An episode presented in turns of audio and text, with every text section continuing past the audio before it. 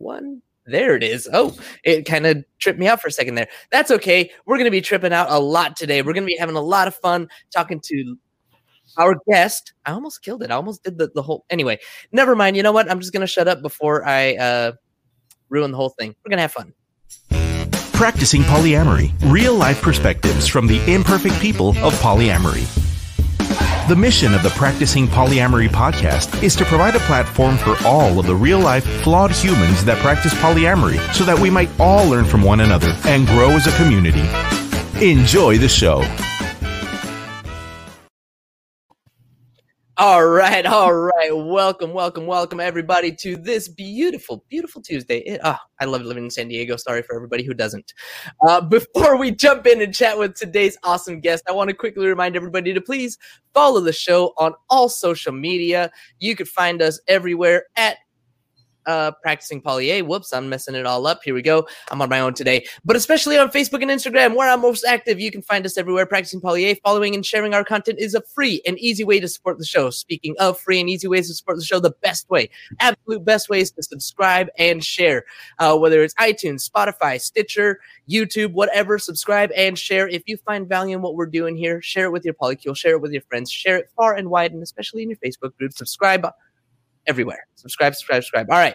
Uh, Want to also announce really quickly scheduling for season one is almost closed. Uh, I still want to get as many differing and inclusive voices. This is like this should have been there already, but it's hitting me now. Uh, you know, better late than never. I need to get POC representation on this show. So if you're a person of color, you'd like to tell your story, hit me up. And for the record, next season will be much different in that sense. I promise you that. So uh, as always, lastly, as always, I want to remind you if you're listening to this podcast, you are a welcome guest to be on the show. My job as your host to be is, is to be actively inclusive, get as many voices as possible to speak here because I know that the more stories we tell, the more stories we hear, the more representation we'll have, the more others will see themselves in us, and the better we can serve our community. All right, that went on way too long. You know what? I'm just going to jump right into it, introducing our awesome guest. Our guest today is trained as a sex coach in Los Angeles, and they specialize in working with folks just like themselves. Those of us in the LGBTQIA, non-monogamous and or kinky communities can find camaraderie working with this poly-friendly, sex-positive, body-positive, intersectional feminist, and affirming coach and fellow podcaster. If you are navigating your low libido, body image, sexual orientation, gender identity, or any myriad of other sex and relationship related topics and are in Los Angeles or California, you'll definitely want to call her. I'm excited to talk to our guest today to get a deeper dive into how a sex coach can help, uh, can help and when I should consider seeing one, and also to learn from them why. After six years of practicing polyamory, they've found themselves in a happy, loving, sexually monogamous relationship. So, we're going to dive in and chat with today's awesome guest who's joining us out of Los Angeles host of the Queers Next Door podcast and sex coach extraordinaire. Welcome to the show, Lee Montavon. All right, I said Hello. that.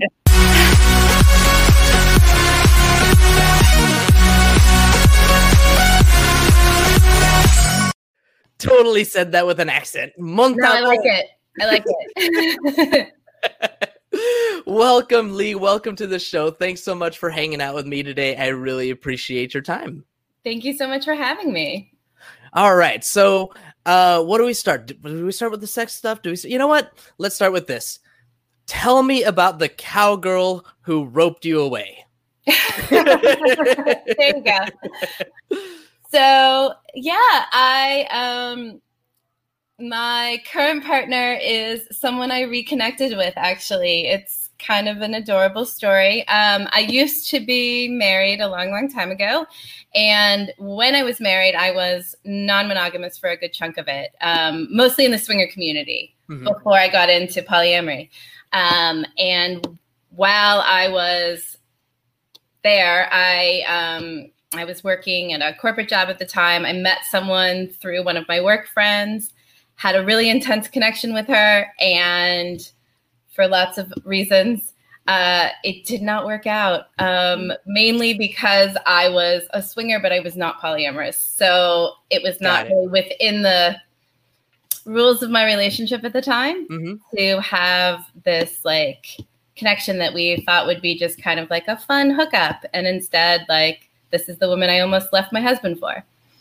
And was that so, back, was that back then? Back then. Oh wow. So, okay. Twelve years ago, and then um, and then we did not talk for almost, I guess, for eleven years. Mm-hmm. And she got back in touch with me almost a year ago, just as a kind of like, "Hey, how are you?" And um, we've been dating since. How long ago was that? Did you say? Almost a year. Almost a year. Yep. Okay. All right. So the six years leading up to that, you were practicing polyamory. I'm guessing this was after your marriage or during yeah. your marriage. Yeah. So my so my marriage was, you know, we were we were swingers. I'd say for about half of my like eleven year marriage. Um, when we split up, we had closed things. Um, we had a kid. Um, so so our kiddo was only two at the time. Mm-hmm. Uh, and then when we split up, I was polyamorous from from then until a year ago. From then until a year ago. Okay. Mm-hmm. So I guess you know okay so this is this is the question that's stink, sticking out to me and please don't take it as an attack it's, it, it might come off a little bit that way um, but i'm going to word it the best that i can why say that you're polyamorous if you're going to go back to being in a monogamous relationship why not just say you were single for that time oh well i wasn't single i was in okay. i was in a four year relationship for part uh-huh. of it um i wasn't single at all uh I guess, I guess the way i think that some people identify as polyamorous as a kind of orientation which is mm-hmm. like i'm always you know poly is who i am Right. And for some people, it is specific to the relationship they're in. Mm-hmm. And and then I think it's a spectrum, just like anything else. You know, mm-hmm. I kind of I see it pretty similar to the way I see my sexuality. Um, I've mm. known that I wasn't straight since I was a teenager, but mm-hmm. how I've identified has changed over the years for a number of reasons. And I I would say that I'm a person who is, in a lot of ways, polyamory oriented, mm-hmm. but um, it's not that simple. And so, and you know, I don't, I don't think that I identify like super strongly as polyamorous or monogamous at this point in my life. It's more the relationship I'm in is monogamous. Have you heard the term ambiamorous? No, but that makes sense. that makes sense. Yeah. Okay, so uh, since you haven't heard it, I'll, I'll give you the best description that I can. Um, and this is just off the top of my head what I can remember. Yeah. Uh, it is somebody who can either be polyamorous or monogamous. Like yeah. they're not tied to either one. Yeah. How does that resonate for you? Very much. I, I mean, I think that's really accurate. Uh, for me, the the problem with monogamy is when it's not chosen. So I think so many of us, I mean, I'm sure this comes up with a lot of your guests, like so many of us have this default idea that we're supposed to be monogamous mm-hmm. and don't really put any thought into it. It's just like, well, this is how you do relationships. Right. That, that I think is a huge problem. I think if you're going to be polyamorous, monogamous, anything in between, it needs to be something that you've really thought about and that mm-hmm. you've you interrogated where that comes from, what is the best fit for you. And that's how I looked at it when I was polyamorous. And mm-hmm. that's how I look at it now. That this relationship and this relationship structure is right for me right now.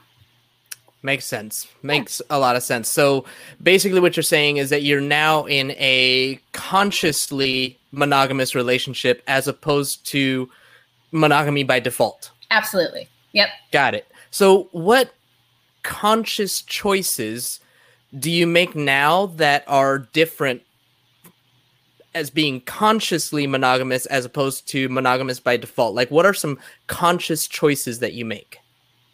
That's a good question. Um, I think a lot of it um, has to, you know, I mean, we are we're coming out of a pandemic, for so most of the relationship has been a lot more just socially closed too, which um, I, I don't know, which is a different way to look at relationships just in general.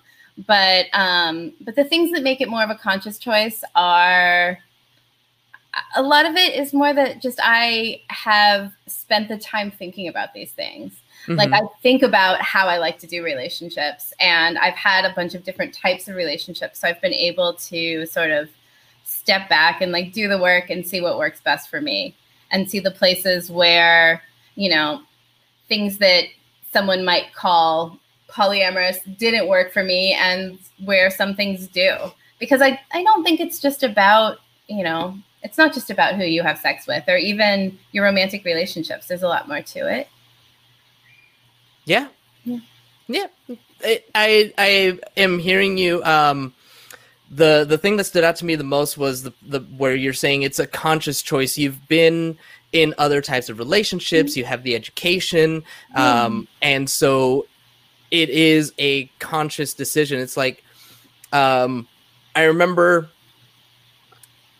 I remember uh, a personal story. Sorry, Yeah. story time story time uh, so i remember when i first started going to uh, a karaoke bar up the street from from where i was living it was in hillcrest san diego which is uh, the west hollywood of la right it's the gay Yeah. part of town so i'm up there and i i'm meeting people i'm meeting new friends and I, i'm like this is my first exposure to the gay community Mhm. right at large and so I remember after going there for several months and like seeing seeing it and like normalizing it to myself, I actually gave myself that opportunity to say, you know what? Can I be gay? Like, is Yeah. this something like that? Now that I've uh, exposed to it, now that I've seen it more, like, let me actually ask myself that question instead of just automatically blowing it off Yeah. and i feel like that's what uh what generally happens is the monogamy by default is that no we're just going to blow it off and not even consider anything else Yeah. because this is what we're supposed to be as opposed to now it's a, a choice because you've actually considered all of the other other options Yeah. Sounds about right Yeah, it's definitely right. And I and I think, you know, and I do think it is at least for me it is relationship specific. hmm You know, like there was no point in my last serious relationship where I, you know, wished it was monogamous or wanted it to be monogamous. Like it Mhm. was a relationship I went into as a polyamorous relationship and was happy to be in it that way. And when that relationship ended, I wasn't thinking about how I wanted the next relationship to look. You know, it was very Mhm. dependent on who I got in a relationship with. Mm. That it's it's it's interesting that you say it that way because like my question that I was thinking of as you were talking was well what happens when this one ends you know are you gonna or or is it possible that you know this one could open up into polyamory like either one of those two things but what you said was i'm not thinking about the next relationship i'm just Yeah. enjoying the one that i'm in Yeah. Yeah, I don't see I don't see this relationship opening up into a polyamorous relationship. I that's that's not the agreement that we have or really what we're looking for. Mhm. Um I won't say that you know a relationship can't end because I don't I don't believe in saying that, you know. I any relationship can end. Mhm, Um, and relationships, you know, they they end when they are ready to, Mhm. and you know, sometimes that's a really long time, sometimes it's a short time. But I feel a lot more comfortable just being present in the relationship I'm in right now, and you know, and letting it and letting it grow as it grows, basically. Perfect. I I love it. It's basically living in the moment and not planning your next step before Yeah. the current one is over. Yeah. Love it. Love it. Love it. Love it. Um, speaking of love, I love your glasses. I just noticed them right now and wanted to mention it. Uh, for anybody listening on the podcast, you're gonna have to check out the YouTube to see Lee's awesome glasses. Sorry, They Okay. are they are from Zenni. They're like ten dollar glasses. So those are the best, right? Yeah. I love it. Um, all right. Shifting gears a little bit, talking uh getting into some of the work stuff. So yeah. um as a sex therapist, you see people with all kinds of issues, whether it's uh gender identity, what what else did we say? Relationship issues, Yeah. low libido, et cetera, et cetera, et cetera. So like we have the descriptors, but what are like the common things that people actually come to see you for? Or maybe better said, is what signs do they see that makes them recognize that they need to see a sex coach? Yeah. Um, I would say because I see individuals and I see couples.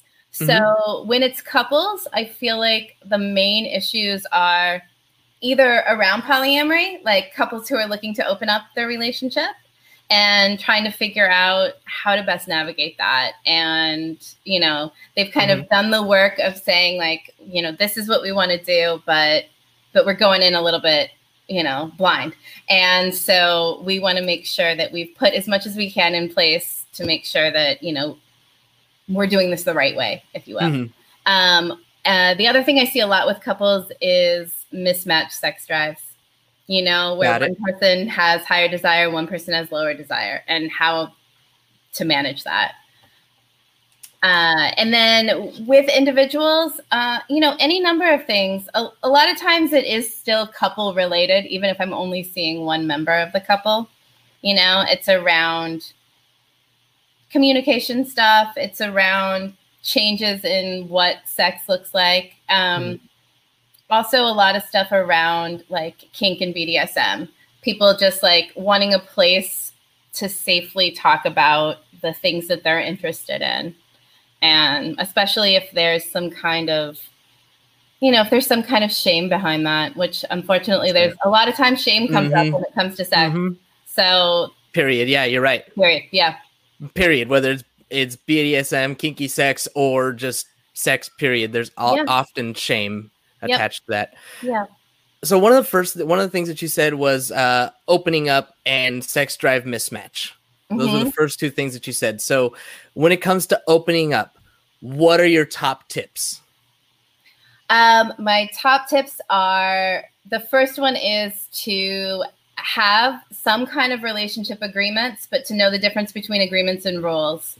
That like rules are hard. And I think, especially when people are going from a monogamous relationship to a polyamorous relationship, there's that like, there's a little bit of anxiety and a like, well, if we want to do it right, then we have to make sure that we have all of these rules. And mm-hmm. you know, I, I, like to say instead, like, let's come up with agreements and let's know that agreements may shift over time. You may feel like you need a bunch now and not a bunch, you know, after mm-hmm. some time has passed. But the main one is I always tell people don't don't make rules about feelings. Like you can't legislate feelings. So nice. if you go into it and you say like it's one thing to to ask of your partner like I would really feel better if, you know, uh, other partners don't sleep in our bed. Mm-hmm. Okay. I mean, you know, that's if you both agree with it, then that's okay. That can be an agreement, but you also communicate that to future partners. But if you say um, you can't fall in love with anybody, uh, you're setting yourself up to yep. be hurt. And so uh, I make sure that people know what their expectations are going into it, which is like, are we are we making agreements or are we trying to tell the other person how they can feel? Right. I would even uh, add when you set a, uh, an agreement or a rule, uh, like not sleeping in in our mar- marital bed, whatever. That kind of lends, uh, in my opinion, to couples privilege. And it so does. I would also add to that you know, let's set a time limit on this and mm-hmm. then come back and revisit. Absolutely.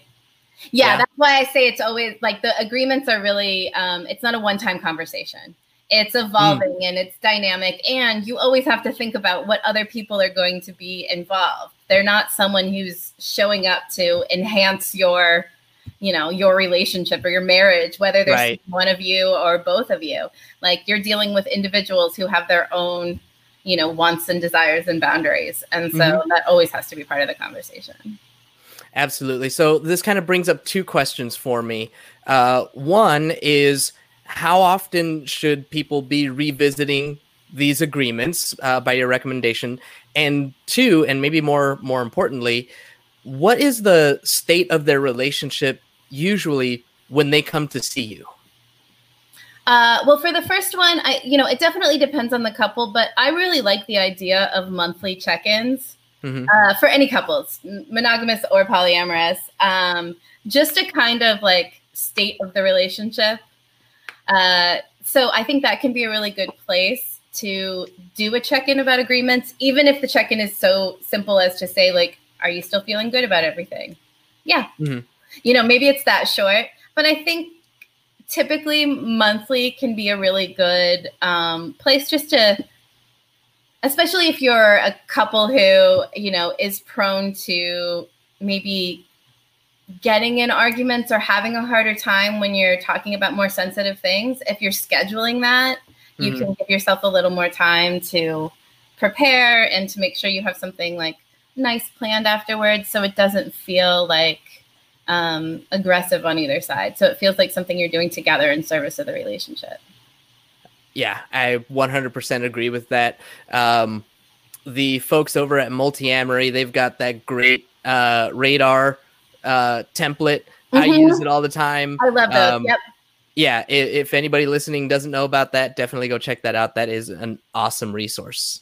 definitely agree yeah So uh, the second part of that question, so monthly check-ins, what is usually the state of the relationship when they come to see you? Like, is it already like at its wits end and like this is a last ditch effort? Are people being proactive?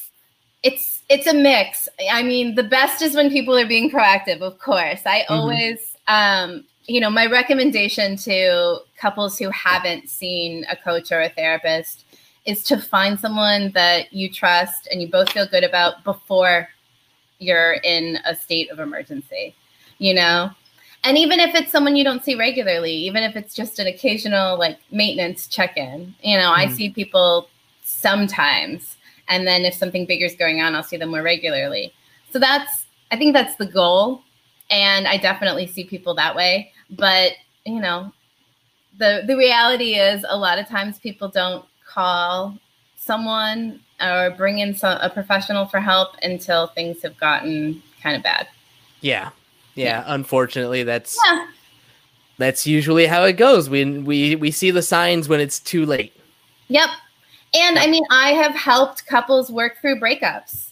And sometimes that is what, you know, the goal of coaching is not always to like save the relationship. Mhm. It's to give people space and permission to, you know, really communicate about what they want and what they need. And sometimes the result of that is, you know, we need to not be in this relationship anymore Wow. But- but I think that I think that's a place where people really need coaching and support is Mhm. through a breakup. So Yeah, no, I totally 100% agree with that. Um, as you're as you're talking, as you're saying this, um, I'm I'm thinking, how do I say this?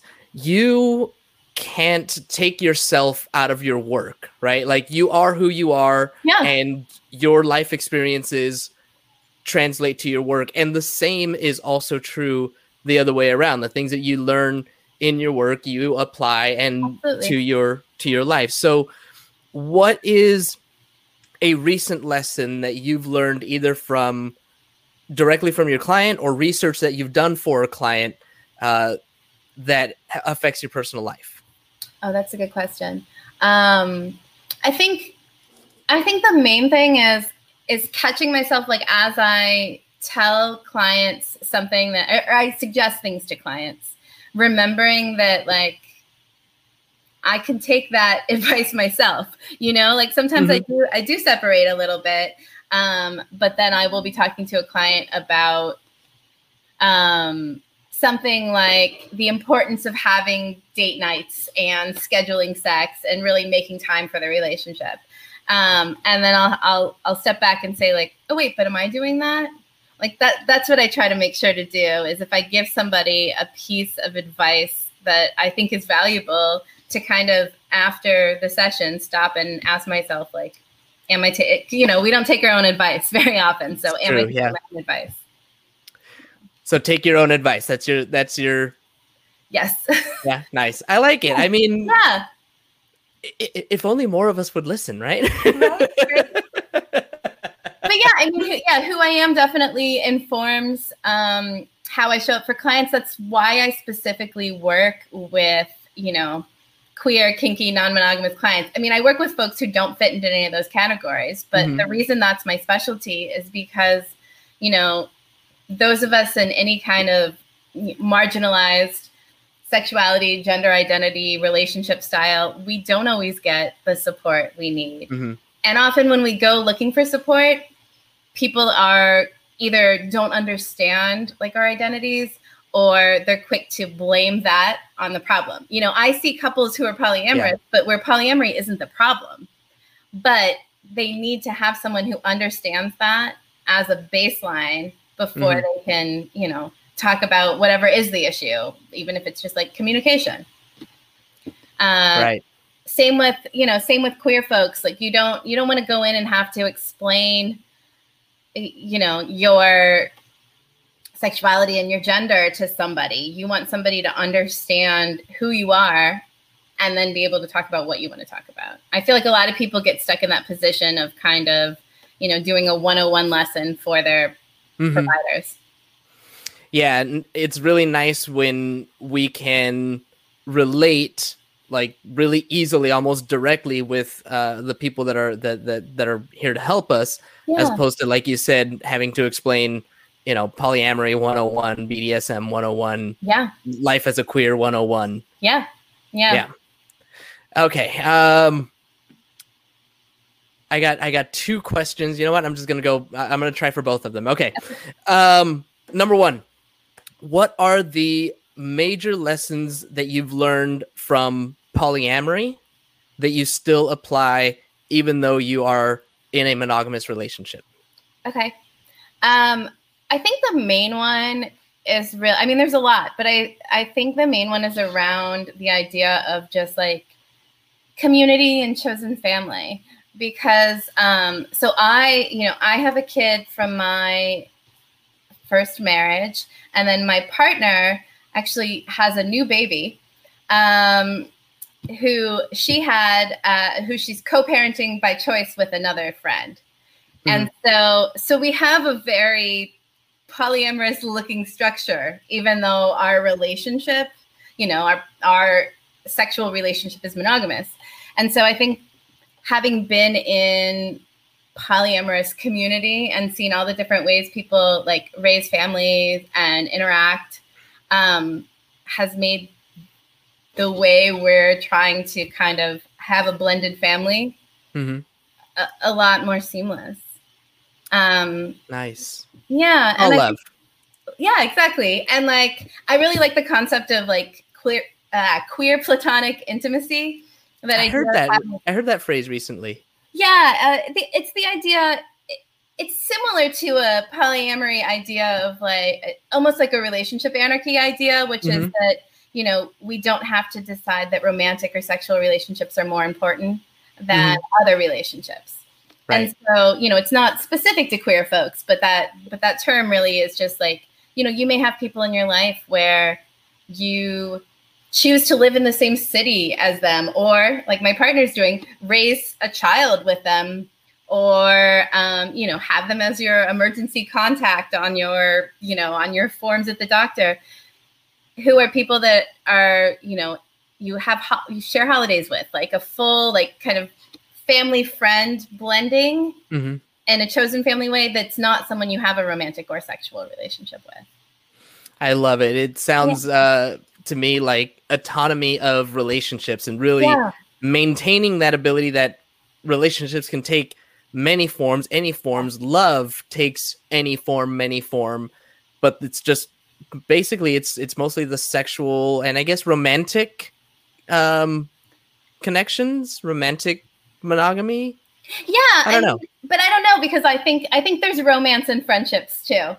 A lot of yeah. times. Like I don't I don't feel like I don't know. I don't feel like the monogamous relationship I'm in has like particular restrictions about how I or how she interacts with like the other loved ones in our lives. You know, mm-hmm. I mean, there is an understanding we're not having sex with them, but right. we we're both people who have like large communities of people mm-hmm. we're very close to, of people who we tell we love on a regular right. basis. Yeah and who you might cuddle up on a couch with and yeah. whatever, something along those lines. Absolutely. Yeah. Cool. Cool. I love it. I love mm-hmm. it. Okay. My last question for you. Tell me about Queers Next Door? I would love to. Uh, so, Queers Next Door is my podcast. Um, it started my my co-host Megan Ashley uh, got in touch with me years ago when she had a different podcast and had me on as a guest. We became friends. Uh, she basically found me on Instagram, and uh, when that podcast of hers ended, she got back in touch with me and said, "You know, I I really want to have a podcast, and I was wondering if you'd like to have one with me." And so, you know, we talk about all things from a queer perspective, but it's a lot of talk about mental health and self care, uh, relationships, sex, entertainment. We're we're not scripted, so it's really mostly just a chat. And mm-hmm. so the the first two seasons were just the two of us talking, and our third season we started having guests, which has been really fun. Uh, and yeah, we we just wrapped our third season and uh, we'll be coming back in a few months. And then we also have little mini episodes called Queer Cuts, which are hmm. for our Patreon uh, subscribers, and we do those twice a month. Nice. Yeah. Super cool. All right. Uh, I'm going to make sure that I subscribe uh, right afterwards. And uh, as we're talking about it, if somebody wants to work with you, if they need sex coach, relationship advice, etc., and so on. If they want to learn more about the Queers Next Door and other things that you've got going on, what is the best way for people to get in touch with you, learn more about you? Uh, either my website, uh, sexcoachleigh.com, or um, my Instagram. So I'm Sex Coach Leigh on Instagram as well. And then Queers Next Door is the same. We are Queers Next Door on Instagram, or we're at queersnextdoor.com. So any of those, um, pretty active on the websites and the Instagram. So those are usually best. Perfect. And for our listening audience, that's Sex Coach Leigh, L E I G H, not L E E. Yes. Sex Coach Leigh. Um, perfect.